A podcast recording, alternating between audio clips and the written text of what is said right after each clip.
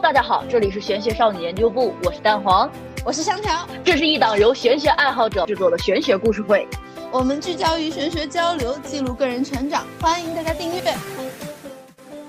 我们今天呢，邀请到了一位特别来宾，Derek，Derek，麻烦介绍一下你自己吧。Hello，大家好，我是 Derek，呃，我现在供职于一家无人机企业，然后也是这个频道的忠实听众。Derek 其实跟我也认识了很多年了。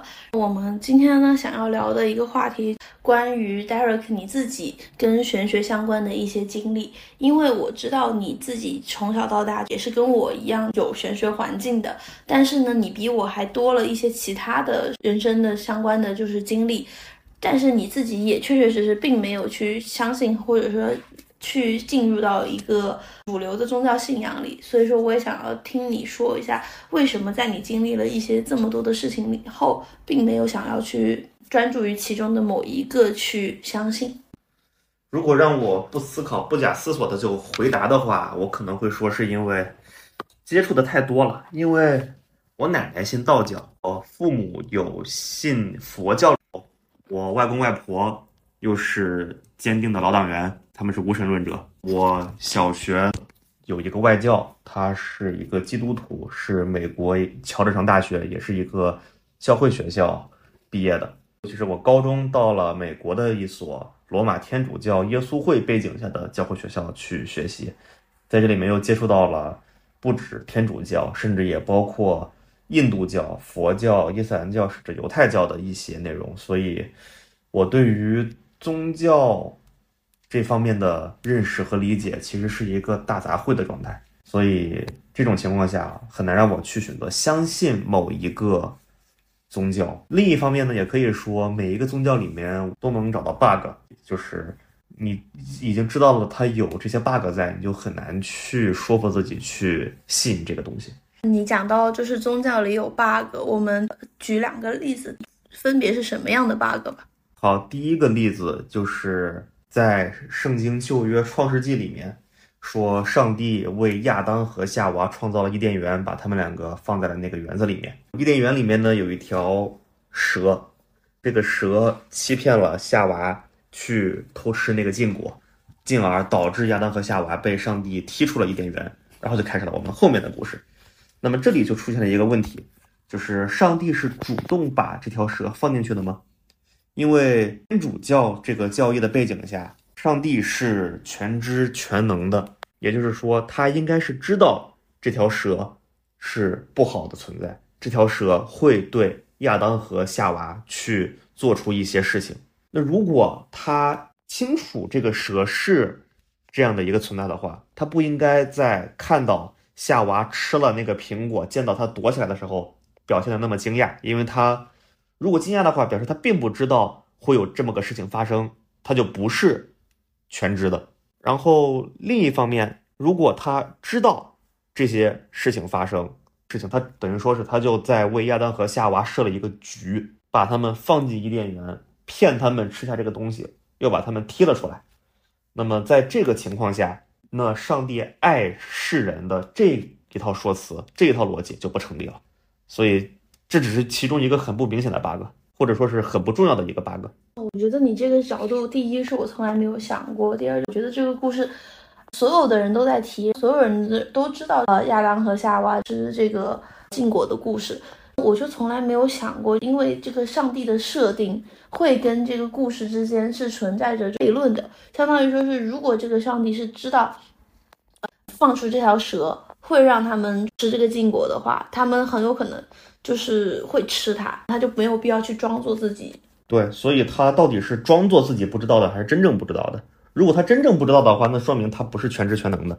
如果假设他是全知全能的话，那就证明他是在装作自己不知道。那他如果装作自己不知道的话，那他有没有欺骗的成分？那上帝的本质就是可能就是不好的了。那这样的话，上帝本质是不好的，或者说上帝本质上甚至说是有邪恶的成分在的。那我们信仰这个宗教的根基在哪儿？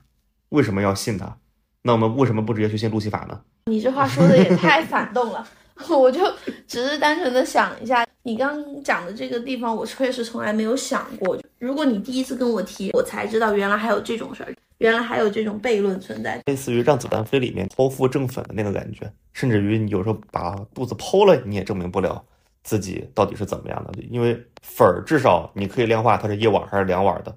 那罪，你怎么量化你有没有罪？因为根据天主教的理论，如果你认为你没有罪的话，你就有傲慢的罪，因为每个人在天主教的这个叙事体系里面都是有原罪的。那么这个原罪是什么呢？那只能靠你自己去反思了。你反思不出来，就有傲慢之罪。那么你如何去化解这个罪？如何去让自己摆脱这个有罪的这个身份呢？去忏悔，去祈祷，让神父去代表上帝说啊，上帝已经宽恕了你。那神父本人有罪吗？因为按照天主教的叙事逻辑，每一个人，包括神父，包括主教，包括红衣主教，包括教皇，都是有罪的，因为他们都是人。那你为什么？你凭什么觉得一个本身有罪的人能够赦免你的罪呢？他们的意思是，他们象征着神，所以说他们在赦免你罪的时候，他们是像代神的代言人。那一个有罪的人凭什么代言神呢？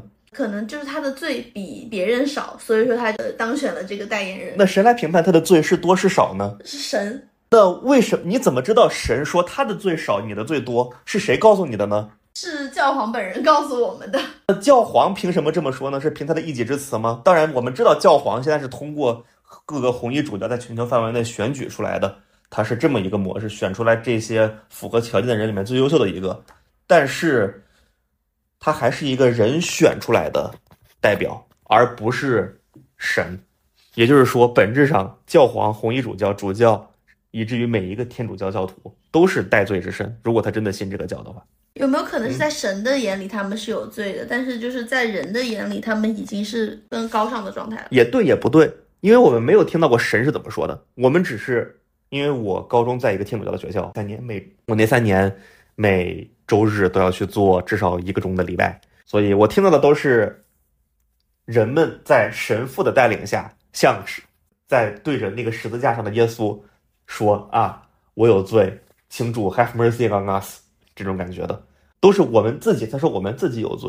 我从来没有听到过说啊，是上帝或者耶稣或者谁说我有罪，最多也就是神父说我有罪。就比如说是我年高中第二年，我学过一篇课文，是我们那个英语课上讲的，英语课是个神老神父，那个老师他当时给我们念了一篇课文，叫 Sinner in the hands of an angry God。就是在愤怒的上帝手中的罪人，通篇就是在骂街，但是没有脏字，基本就是一个神父在对着他的子民们说：“你们一二三，你们犯了这个罪那个罪，你们都特么得下地狱。”这种感觉的一个事情。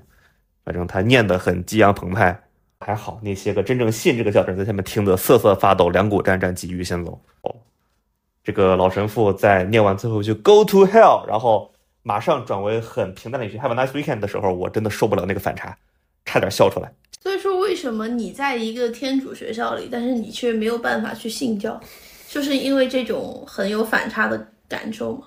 不能说是完全是吧，可能多少有这个因素，但这个因素不占主流。更多的，我当时刚出国，我当时是十六七岁出去的，我前面之前。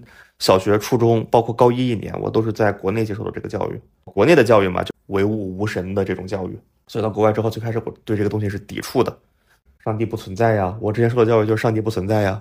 你现在突然给我说，咣，有这么个东西，它不存在呀。同时，你们教科学校又教物理，你们并没有教什么。你们既教上帝花了七天创造了世界，又在教宇宙的诞生、人类的起源，并且不是说上帝按照自己的模样。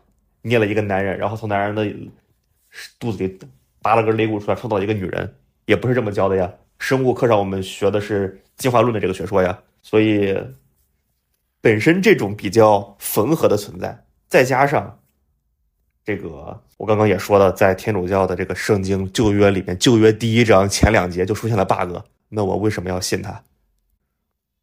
我有不信他的理由，但是我也理解别人信他的理由。那你跟我讲一下那些你理解的相信他的理由吧。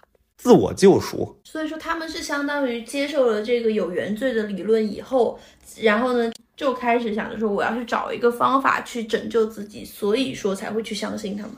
对，然后他们这一套方法，选择了这一套逻辑，就像是有些人会选择天主教，有些人会选择比如说新教里的那个亲理会，有些人会选择 Methodist，有些人可能会选择我也不知道东正教，有些人会选择伊斯兰教，就是会皈依不同的宗教。有些人就是受家里人的影响，或者受这个国家的政策的影响、国家法律的影响，去信他们这个家里面传统所信的宗教，或者去信他们的国教。你为什么在接触到了这么多有信仰的人的时候，你还是不会被他？因为我知道西方的传教士是很厉害的存在，他们是真的会经常去拉着你去信教的。你是怎么样？相当于说是第一能够躲避这样的一种状态，第二就是你还能够坚持己见的不去做被他们带去直接去相信一个宗教的状态呢？Fun fact 就是我在美国这么长时间，我碰到的唯一一个会主动过来给我传教的是个中国人，是我大学的一个教授，他信这个基督新教。我高中三年在一个天主教耶稣会的高中读书，我们学校升两面旗，一面是美国国旗，一面是梵蒂冈国旗。在这种情况下，没人给我传教。你这话说的也挺奇怪的，因为我之前其实是也有被正经的美国人传过教的。中国人传教的那更夸张，那种你真的不信吗？你不信的话，你会很惨啊。但是美国人传教的话，就是以一种非常的那种有热情的状态拦着你，跟你说你要相信上帝的福音啊，我给你送一本书。他们就是传教的方式是不太一样的。是，中国这种更类似于威胁、恐吓什么的，可能不太恰当，但是有种这种连吓带哄的这种感觉。甚至在国内的话，国内我接触过，因为我是河南的。河南农村有很多那种地下的天主不是天主教、基督教堂之类的感觉，那种家庭教会，他们很多时候就会带着米面油去各家挨户挨家挨户的去慰问那些独居老太太，然后米面随米面油附赠一本中文版圣经，你不识字没关系，我们还送个小录音机，里面放着圣经的那个文章，你听就好了。甚至河南本土还有根据这个圣经里的耶稣降生记改的河南梆子，所以这也是一种比较另类的传教手法。是是，这种传教就是第一很本土化，第二就确确实实是有一点。我之前是有被传教到被吓到，我更多的不是那种真的是因为你的恐吓而去相信，而是有一种因为你的恐吓而想远离。对，所以说，因为恐吓而传教的方式，你他真的在传教吗？他还只是在散布恐慌，还是只是在谋取利益？就好比中世纪的时候，那说白了，很多时候他们就是靠恐吓。去传教的，甚至于不止恐吓了，不止靠恐吓让你去信教了，你信教了还不够，还让你靠着恐吓让你去为你这个本来就是被迫信的叫氪金，你得赎罪券，你买不够，你你你的罪就赎不了，你就要下地狱。啊，我是觉得赎罪券这件事情，呃，很明确的就是一种敛财手段。赎罪券也好，十一税也好，你说他们是为了支援教会发展吧？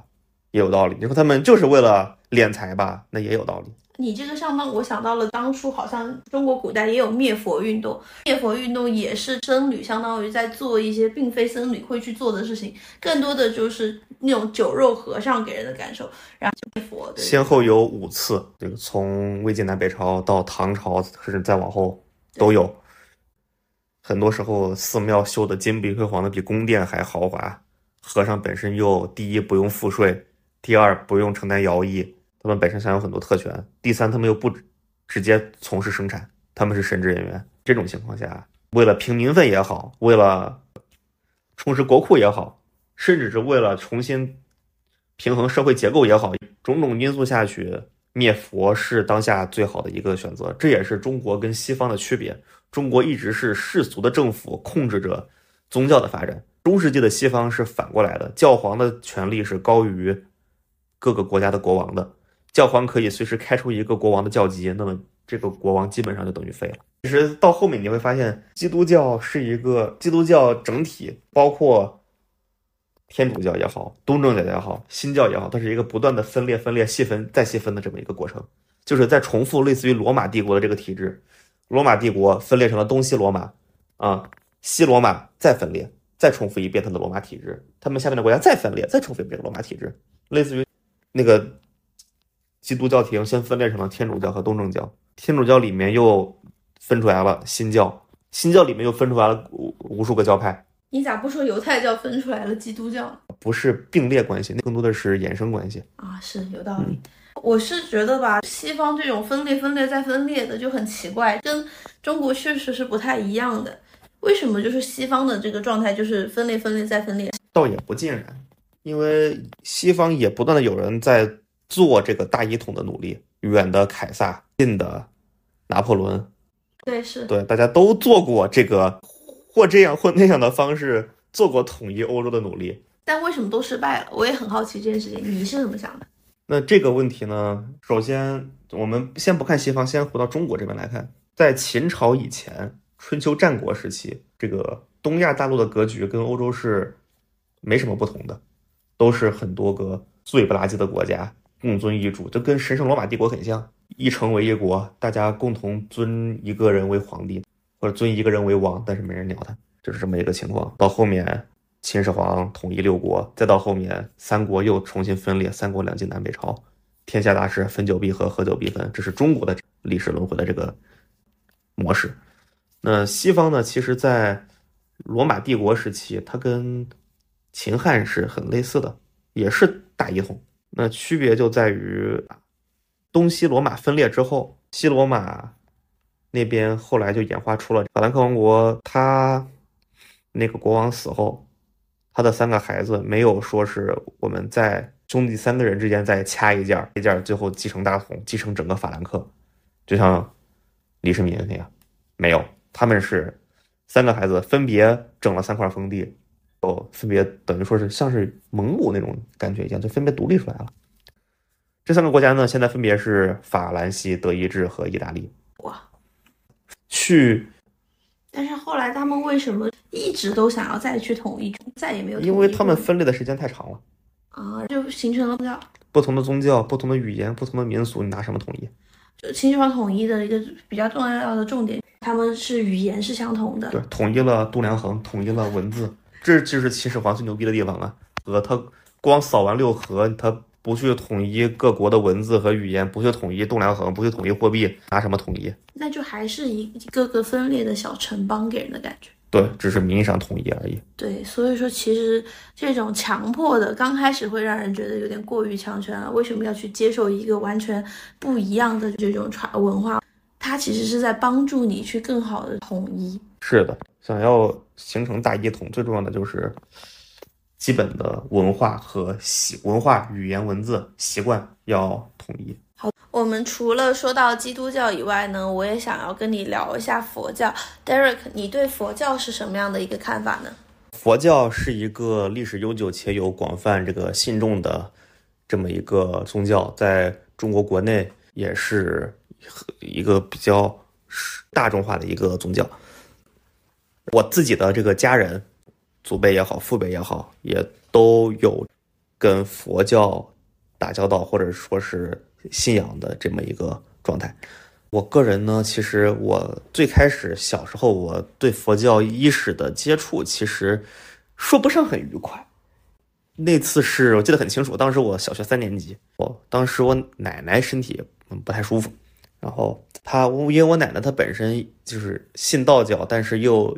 也信佛，她信为什么信道教呢？她会拜太上老君，会拜财神爷。为什么信佛呢？家里供着观世音，所以他是一个缝合的。他可能比较缝合，他可能自己也不知道自己信自己信的是道还是佛，但是他确实都信，他信观世音。那我我爸呢？看他拜观世音，他就是去请了一尊观世音的这个铜像，拿到了一个寺庙里面，想去给他开光，可能也是。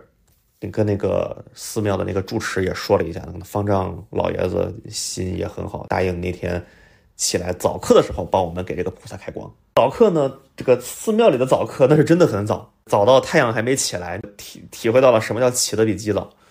前一天晚上，前一天下午，我数学课都还没上完呢，我被我爹拉去了我那个城市下面的一个县级市，有一座号称千年古刹的庙。但是我之前没有听说过，早早的八九点钟就被摁下去睡了，第二天凌晨三点就被薅起来，薅起来呢就去到那个庙里面，我们还没进到那个大雄宝殿的里面，就听到里面有和尚跑步的声音，就咚咚咚咚咚咚踩着那个地板在跑步。进去之后呢，从三点跪到了六七点吧，反正太阳已经出来了，哦，整个仪式才算结束。你是跪着的，对啊，我全程跪着的呀所，以你跪了三个小时，差不多吧。那你这个心应该挺沉的。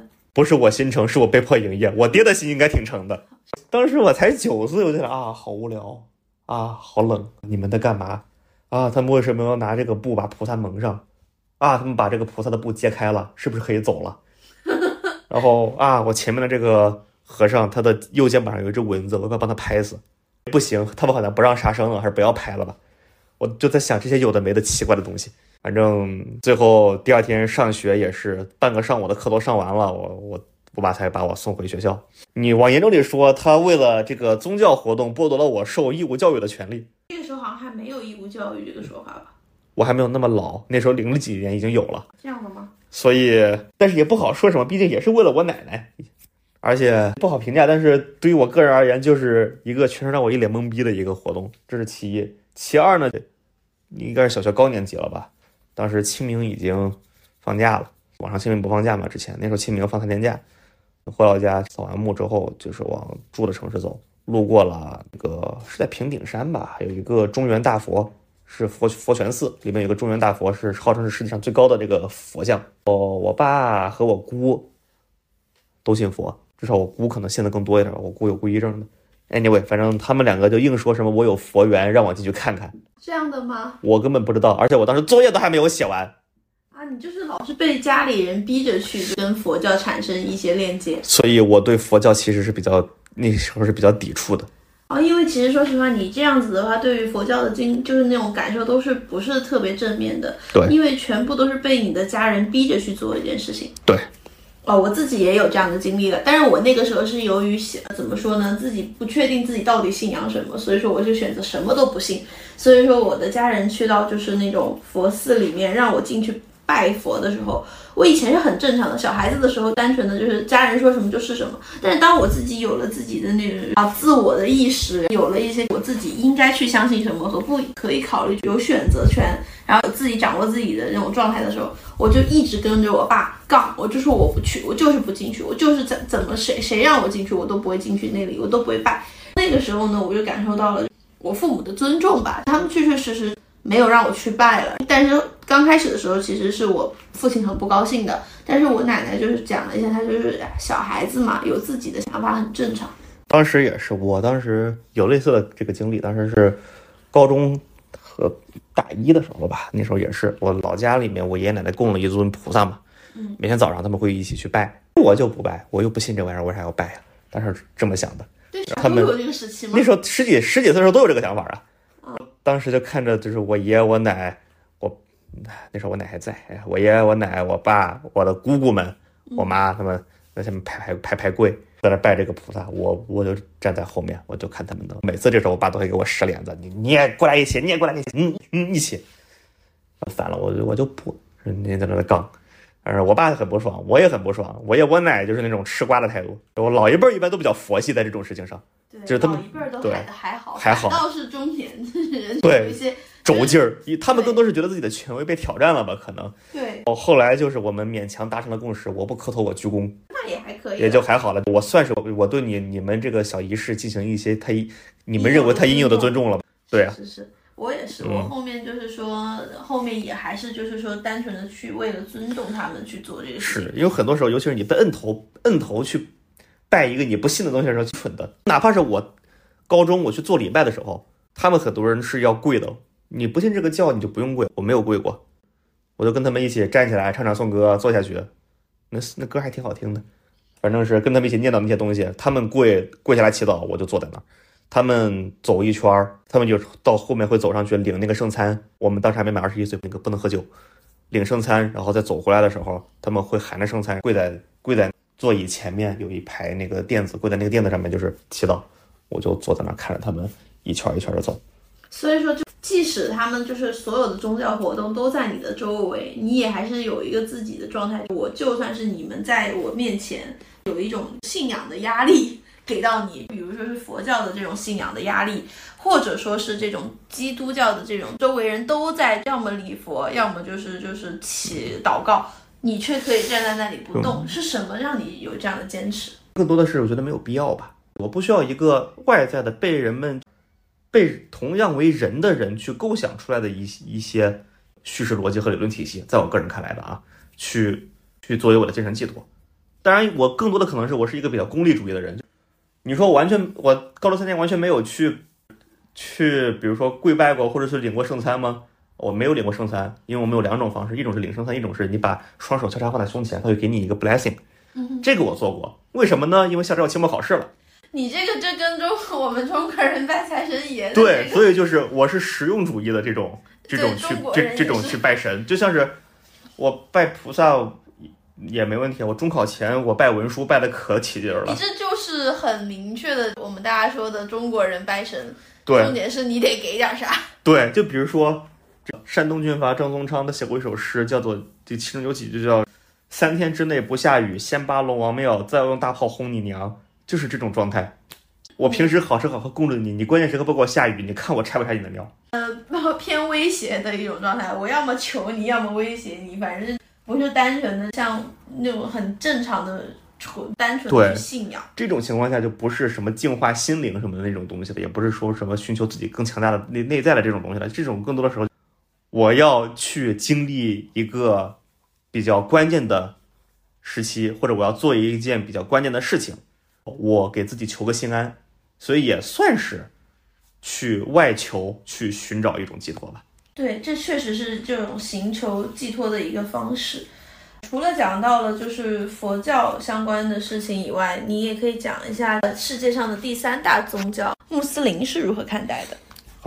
穆斯林啊，我想说一下我在美国见到的，就是来自于中东国家、阿拉伯国家的穆斯林，而不是中国像是回族同胞这样已经多少受到就是中华文化影响的这种穆斯林。我大一暑假有一节工业制图的课，那节课上我们两两分组，我的那个搭档是一个阿曼人，他父亲在迪拜当空管，是这么的一个存在。哦，当时是我们在课上。进行一些制图作业什么的，有一些这个问题，他有时候会问我或者怎么样，我会帮他解答一下，或者告诉他，比如说卡皮亚这个功能怎么用，这个样子。哦，快结课了，他就很感谢我，当时考完试就说是走吧，我请你吃顿饭。哦，到那个地方了，选了一家餐厅，清真餐厅，我点了一个，我记得是一个鸡排什么的，他没有点，他点了一杯喝的，一杯水。我想，那你为什么不吃呢？他说啊，我在斋戒，你不饿吗？我饿呀。你饿了为什么不吃呢？我在斋戒呀。我说那你们的教义不是说，如果你们在旅行中的话，你们是不需要遵守这个戒律的呀？因为古兰经里是有这个说法的。就你如果是生命受到威胁，或者在旅行的途中，你是可以破戒的，比如说是可以吃猪肉的，是有这个说法的。呃，但是他说是，我觉得我可以坚持。他用了一句话是 "It's my faith"，所以当时就觉得，嗯，那行吧。确实，他就是忠诚于自己信仰的这种状态，我是很佩服的。你要换我，那臣妾做不到啊！这是我饿呀。对，重点就是他饿了，他自己能够为了自己的信仰去克服掉自己相当于正常的动物本能，是一件就是很厉害的事情。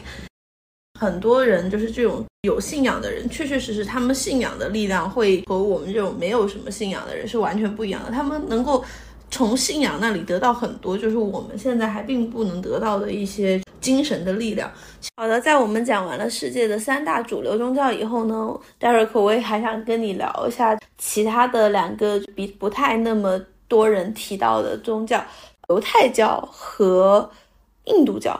我想问一下你，你对犹太教是一个什么样的看法？犹太教呢，因为我高中去接触了很多天主教相关的东西，那就不可避免的要去学习犹太教的教义，因为犹太圣经其实就是旧约那二十一章。犹太等于说犹太教的教义是天主教教义的真子集，也就是甚至于圣经的这个旧约就是摩西写的。摩西在摩犹太教里面和在这个天主教里面都是很重要的一个人物的存在。哦，也通过这个也算是能够了解到犹太民族的历程吧，因为确实现在犹太教除了圣经以外，可能其他的关于他们的史料记载确实比较有限。四海古卷可能算一个，但是确实其他的比较有限。那基本上就是他们从他们离开了应许之地，去了埃及，然后被法老压迫，用他们的话说是被法老压迫。摩西带着他们 Exodus 出埃及，然后去到了红海边，拿着手杖往前呱一挥，然后海水哗哗两边分开，他们就走过这个裸这个裸露的这个海底，走到了以色列，回到了他们的应许基地。什么就是信奉犹太教的人吗？有我高中的一个另一个英语老师，就我高中最后一年教我教教我诗歌的那个英语老师是一个犹太人。那你觉得就是他信仰这个宗教对于你而言，就是你对他有什么感受，或者说是你有什么样的被影响的地方？我甚至看不出他信仰犹太教，他就是他长得就是一个很很正常的美国男青年。我甚至见过他大口大口的炫猪排，所以我也不知道他信不信犹太教。他声称自己是 Jewish，他说他的爷爷是。Holocaust survivor 活过了大屠杀，还在奥斯维辛待过，但是他炫猪肉，哦，大口的炫猪排，他可能不知道那是猪排呢，写了 pork chop，哦，好吧，我已经替他解释过很多次了，但是没说，所以他可能是比较世俗的犹太人吧，对他可能并没有。对了，你这话是让我想到了，在美国的犹太人好像跟就是那种真正的非常的特别宗教型的犹太人是有一些区别的，有区别，就是真正的那种。特别极端，不说极端吧，特别硬核的那种犹太人，我忘了他们的专业名字叫什么了。在以色列有很多，就是穿黑袍、穿黑西装，里面穿个白白白衬衣、戴个黑礼帽的那种，不从事生产，只从事神学，只从事神学研究，也不当兵的那种犹太人。是，这种人在以色，在美国，其实我见过啊？怎么说？你知道我在哪见的吗？不知道，在联合国总部大楼门口，他们举着巴勒斯坦的国旗。然后大喊着是我支持犹太教，就是 Judaism yes，然后但是我反对西安主义 Zionism no，然后开始大骂以色列国的这个政府，然后说是 say no to Israel，say yes to Palestine，类似于这种东西，他们是一个比较奇葩的存在。我知道他内核的那种就是他们是反对复国主义，是的，就是这种真正的这种犹太人，他们是反对犹太复国主义的，他们因为他们就认为。根据圣经里面说的，以色列人就是被上帝逐出的，对，被被上帝下指令要流浪的一个民族。现在还没有到他们回，就是回到所谓的应许之地去建国的时候，所以他们觉得犹太复国主义是错的。对的，对他们有这样的一个理论在。哦，也确实是，我不知道这个宗教对于这个民对犹太民族有什么影响，因为好像犹太教犹太人也确实是世界上为数不多的，我不知道是不是唯一一个，但也是为数不多的由宗教信仰。而判定的民族，就比如说开封有河南开封有几个人，他们移民到了以色列，因为他们是开封犹太人，他们信犹太教。对，河南大学有这个东亚唯一的犹太人研究研究中心，所以当地有很多所谓的中国犹太人。所以这个宗教本身，包括这个民族本身很有意思。中华文化这么一个融合性、包容性这么强的一个海纳百川的文化，尚且同化不了犹太人。很多人都说伊斯兰教是。只有卖家没有祖国的，那犹太教又何尝不是呢？哦就是你想表达的点，就是他们都是一些相当于说是宗教和人之间的联系非常的紧密的。是，尤其是他们这样子是以宗教来判断你是否和他们是同类，是否跟他们是一个民族的，可能是另一种体现的这个同志比同胞更更可靠吧。但是我这个点好像就是他们那个时候好像是说是有犹太人去移居到。河南，然后呢，生下来的后代如果还是信奉犹太教的话，才是他不是单纯的因为你信你就是，也不尽然，有很多种，因为犹太你是否属于犹太人有很多种说法，不同的人的解释是不一样的。有些人认为是如果你的母亲信奉犹太教的话，你就是犹太人；有些人认为如果你的父亲信奉犹太教的话，你就是犹太人；还有些人认为是你的爷爷爷爷奶奶或者外公外婆信奉犹太教的话，你就是犹太人。的高度，对，那。再往下就不说了。啊，我们可以聊一下。那你在接触到犹太教的时候，你有一种感觉，就是它为什么并非三大宗教嘛？或者说，你有什么觉得它有一点点不太容易被普通人去接受的一种状态吗？犹太教这个本身，它犹太教跟犹太人它是高度重合的。犹太人在历史上没有获得过一个强大的政权，或者没有一个独立的国家。所以他们没有这个物质基础去支撑他们宣扬自己的宗教，也可能跟他们的教义本身有关系。他们漂泊呀，流流落世界各地啊，他们很难去去搞一个这种大规大规模的可以向外传的宗教，可能这个是主要的一个原因。会不会有一种状态是犹太教是比较排外的？这是我当时就是对犹太教给我的感受是，它并没有那种我要去容纳更多的人的这种状态。可能有这个因素在，因为另一方面，基督教的话，它也有排外的时候，但它的排外更多的是你不信我，我就把你怎么怎么样。它不是排外，它是为了让你相信而去做出排外的姿态。对，但是犹太没有希望你一定要去相信啊，也没有希望所有其他的并不相信的人去转而相信他。对，所以这是一个很有意思的一个点。对，对，他为什么不会像正常其他的宗教一样去宣扬和宣表他的一种宗教理念，让大家去相信呢？不知道这个，欢迎了解情了解这个相关情况的观众朋友来给我们解答。好的，那我们现在还可以聊一下印度教。你对印度教有什么样的看法，或者说你了解印度教吗？我只知道那是一个多神教，基本上每个神都有自己的用途，或者不说用途吧，都有自己分管的这个区域。和啊，对是啊，对。湿婆天是分管死亡和舞蹈和什么的，我也忘了，反正是不是很了解。你来讲一下。我对印度教也没有特别多的了解，我只是知道这个宗教它在印度非常的盛，非常的就是很多人去信仰，是在佛教过后就是最多人去信奉的一个教啊。师婆，我对这个宗教本身的了解也没有很多，也是欢迎了解印度教的小伙伴在评论区为我们补充相关的知识。好像说是。我不知道种姓制度是不是印度教的印度教的一个产物，但是据说佛教是因为种姓制度而产生的。这个我还不知道，你聊聊。我不确定，但是似乎是这样的。佛教是悉达多创立的嘛？对。然后后来也是他出生于一个一个类似于贵族家庭。婆罗门。甚至比好像是王室。王室就是不是婆罗门，王室婆罗门下下面。刹帝利对，然后去。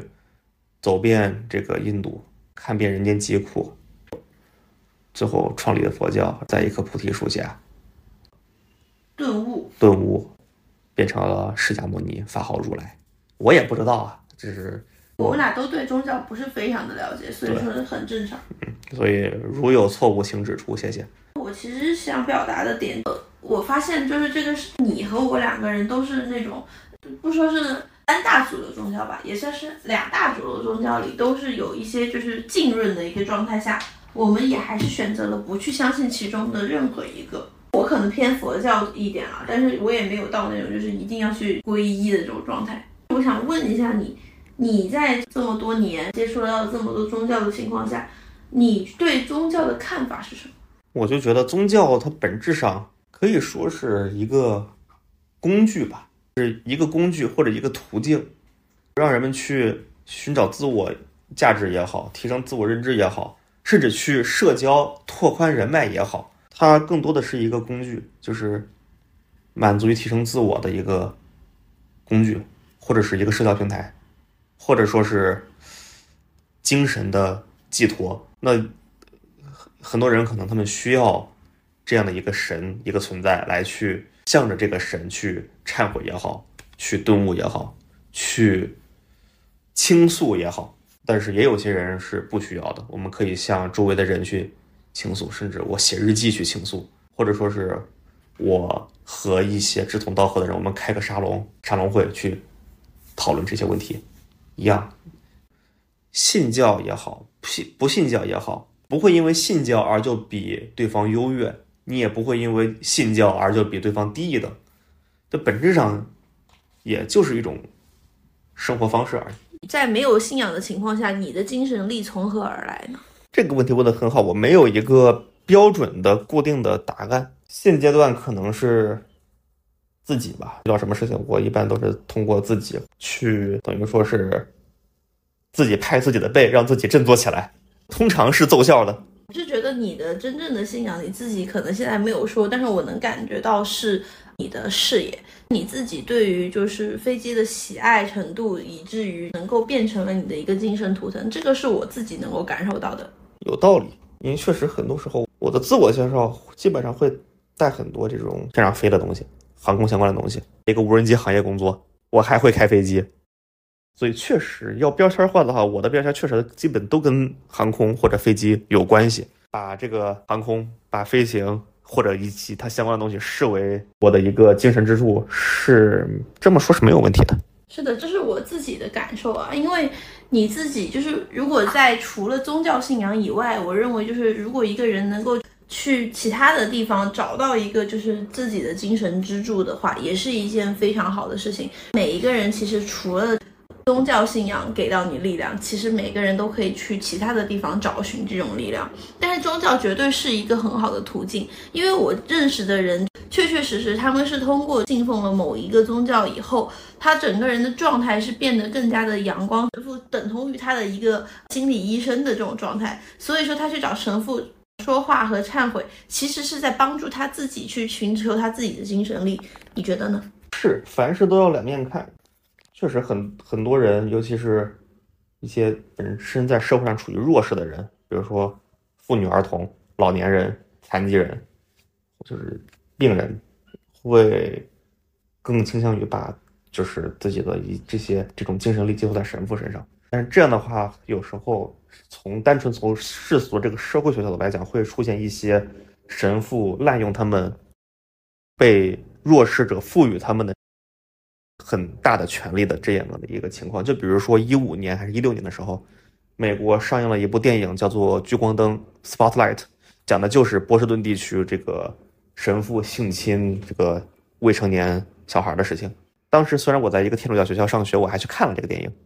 所以说，嗯，大家做很多这种相关的事情的时候，不要去盲目的去相信，对，辩证看待吧，把神父当做一个类似于。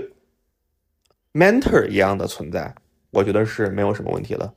但是不能把它当成信仰的力。可以，你可以把天主教当成信仰，你甚至可以把圣经当成一个你获取信仰的一个来源。你没事读读圣经故事什么的，来充实自己，来让自己变得更强大都没有问题。但是你，如果你把某一个神父或者某个教区的主教，甚至于某一任教皇，当做你的精神支柱的话，那这就是不对的，因为这些人只是哪怕按照这个天天主教的叙事逻辑而言，这些人只是上帝的一个说难听点传话的人而已。你就比如说你在跟一个姑娘姑娘谈恋爱，通过写信的方式谈恋爱，你是在跟那个姑娘谈恋爱，你不是在跟这个邮差谈恋爱，就是这个意思。所以我想表达的点，不要把人去做一个神话。其实很多宗教里也会专门跟你提说，你不要把任何的我们宗教的这种宗教教员去做一个神话，不管是在基基督教也好，还是佛教也好，还是道教也好，大家都不要去对某一个人的人格去把它变成一个神格，这个状态是不不正确的，因为你不应该去对于一个某一个人是无条件去相信，因为这个相信会有点过度，这种相信可能会带来一些你想象不到的失望。一方面是这个对，另一方面宗教和这个心态的内心强大的这个事情来来讲，我们高中的时候组织一个活动叫灵修，叫 Caros，在我们高中是 Junior Year 那一年分三次，一次是这个年级三分之一的学生会统一去到一个离我们高中可能两小时车程的地方，我记得是在滨州吧的一个学校的一个 property 上，三三天三夜的一个一个修行的活动，上课不能带手机，虽然都偷着带，但是不能用手机，另外也没什么信号，吃的还挺好。我们当时大概是分成了六到八人一组，一组里面包括一个比我们高一年级的学长，当做我们的 student leader，还有一个老师，基本上就是学校任课的普通老师，可以来自于任何科目，什么生物也好，英语也好，宗教也好，拉丁文也好，一个有一个老师，会有一个主持人，通常也是老师，主持人就会比如说带我们听一首歌也好，任何歌曲不一定是宗教歌曲，而是带我们去。比如说读圣经里的一段 verse 一段话，以这个为引子，或一个起一个话题，可以跟这个 God 相关，也可以跟 God 不相关。他就坐在那里就开始分享自己的这个观点，没有对错，你说什么都可以，也没有人会去嘲讽你或者怎么样。因为记得那个时候我经常输出一些比较傻的观点，所以他们没有人嘲讽我，他们都很包容。他们都在灵性修行的时候都是非常的快乐的一个状态，是的，每一个人都啊相当于打开了自己。至少那个时候大家都是一个很 chill 的那种。状态，not judge 的这个说法发发挥到了极致。虽然塔罗牌里面的第二十张牌是 judgment，是审判，是加百列拿一个喇叭在那滴滴滴滴吹，但是确实 do not judge 可能更符合当下的这一个叙事逻辑，因为现在人的生活太多样化了，每个人都来自于不同的背景，尤其是比如说，就拿我们当时修行的时候来说，单是国籍，那就有来自美国的，来自泰国的，来自韩国的，来自中国的，啊，甚至还有巴西的。宗教背景，那有信天主教的，有信好的，有信新教的，有信伊斯兰教的，那还有我这种无神论的。那再往后，各种什么家庭背景，你的贫富出身什么的，那就更多了。还有一个俄罗斯人，他的出身特别传奇。所以就很多元化、很 diverse、很不同的一个状态，每个人都有自己的跟别人不一样的地方。说到这个，我扯远一下。现在很多人在追求让自己变得努力，变得什么所谓的 special special，让自己显得很特殊、很特别。就比如说，尤其现在美国的很多中小学，甚至嘛，哪怕高中和一些文理学院也好，很多人开始标榜自己是所谓性少数群体，LGBTQ 也好，有一些奇奇怪怪的病症也好，那有这个病症的人是多数。以及包括性少数，真的是他们真的是 LGBT 的人占多数，但是不排除有很多人，他们为了让自己显得很特殊、很特别，甚至单纯就是觉得哎这很酷，而去声称自己是 LGBTQ。其实这对于 LGBTQ 的伤害，这种伤害其实是隐形的。因为你觉得他们这样，你觉得他们特别，是因为你觉得他们是少数，他们不是主流。当你不把他们视作主流的时候。或者你把他们视作一个少数的，你可以拿来标榜自己身份的一个 title，你就已经在歧视他们了。对的，这不是一个 title，这是他们的生活，这是他们的人生。没错。所以说，当你觉得你不够 special，你觉得你不够特别，你想要去寻求一些外在的符号来给自己贴标签、挂标签的时候，其实你应该转过头来看看自己内在，看看自己现在有什么。你的家庭、你的出身、你的学识、你的学历、你的受的教育、你的兴趣爱好，甚至于往后你的工作职业。它都是你的一部分，对，都是你的一部分，而且都是你这些拼凑到一起，没有人跟你有一模一样的经历，所以你本来就是特别的。对，这是那个灵修告诉我的一个一个故事，因为很灵修上很多人，很多我的这个美那些美国同学，他们很多人也是觉得自己就是普普通通一百人，特别普通的人类。但我跟他们就是比如说这个肤色不一样，我也觉得我就是跟他们一样，特别普通一人类。人类除了国籍和人种不一样，母语不一样，把这些不一样抛掉，其实。这就是另一个话题了。把这些不一样抛掉，其实又都是一样的，都在灵修，都在听对方的故事。你们一样又不一样，所以去追求特殊、追求特别、去搞特殊、去标榜自己独立于大众、脱离于大众、标榜自己是少数群体，本身是一个我说难听点愚蠢的事情。我是觉得每一个人都很特别，但他在那个时候其实是没有找到自己，或者说是一个比较迷茫的状态。但是我是觉得应该要允许这样的状态的发生，就我们允许他们做他们自己。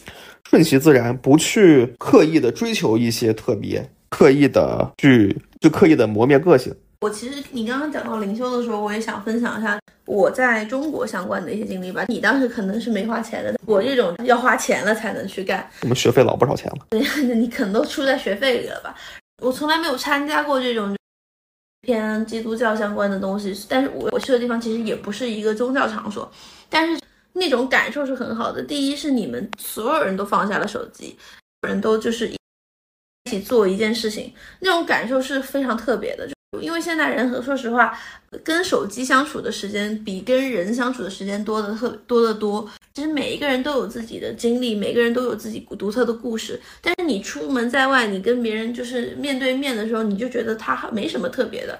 这这是一大妈，这是一大姐，这是一大哥。他们坐下来，你们围在一圈，一起去分享自己的故事的时候，你才发现哇。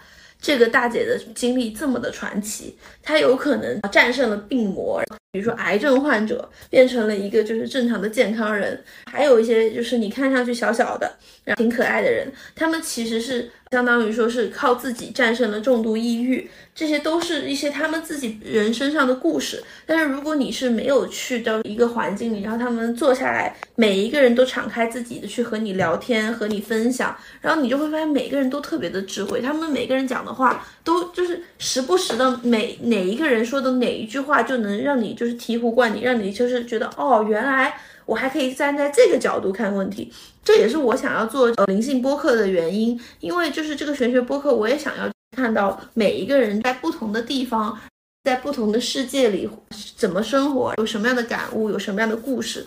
这就是为什么我觉得我们这个频道也想要达到的一种，就 Derek 这样的人交流和就是不同的人去进行一些灵性和就是玄学相关的碰撞，这就是非常快乐的一件事情。我们今天也非常的感谢 Derek 的到场和支持我们整一个的这个玄学播客频道，欢迎 Derek 继续关注我们玄学少女研究部。Derek 跟大家说一声再见吧。好，谢谢香条的邀请和荣幸作为节目的这个嘉宾，谢谢香条。这个频道我也会继续关注香条和他后面的 podcast，谢谢。谢，好的，大家再见，下期见，拜拜。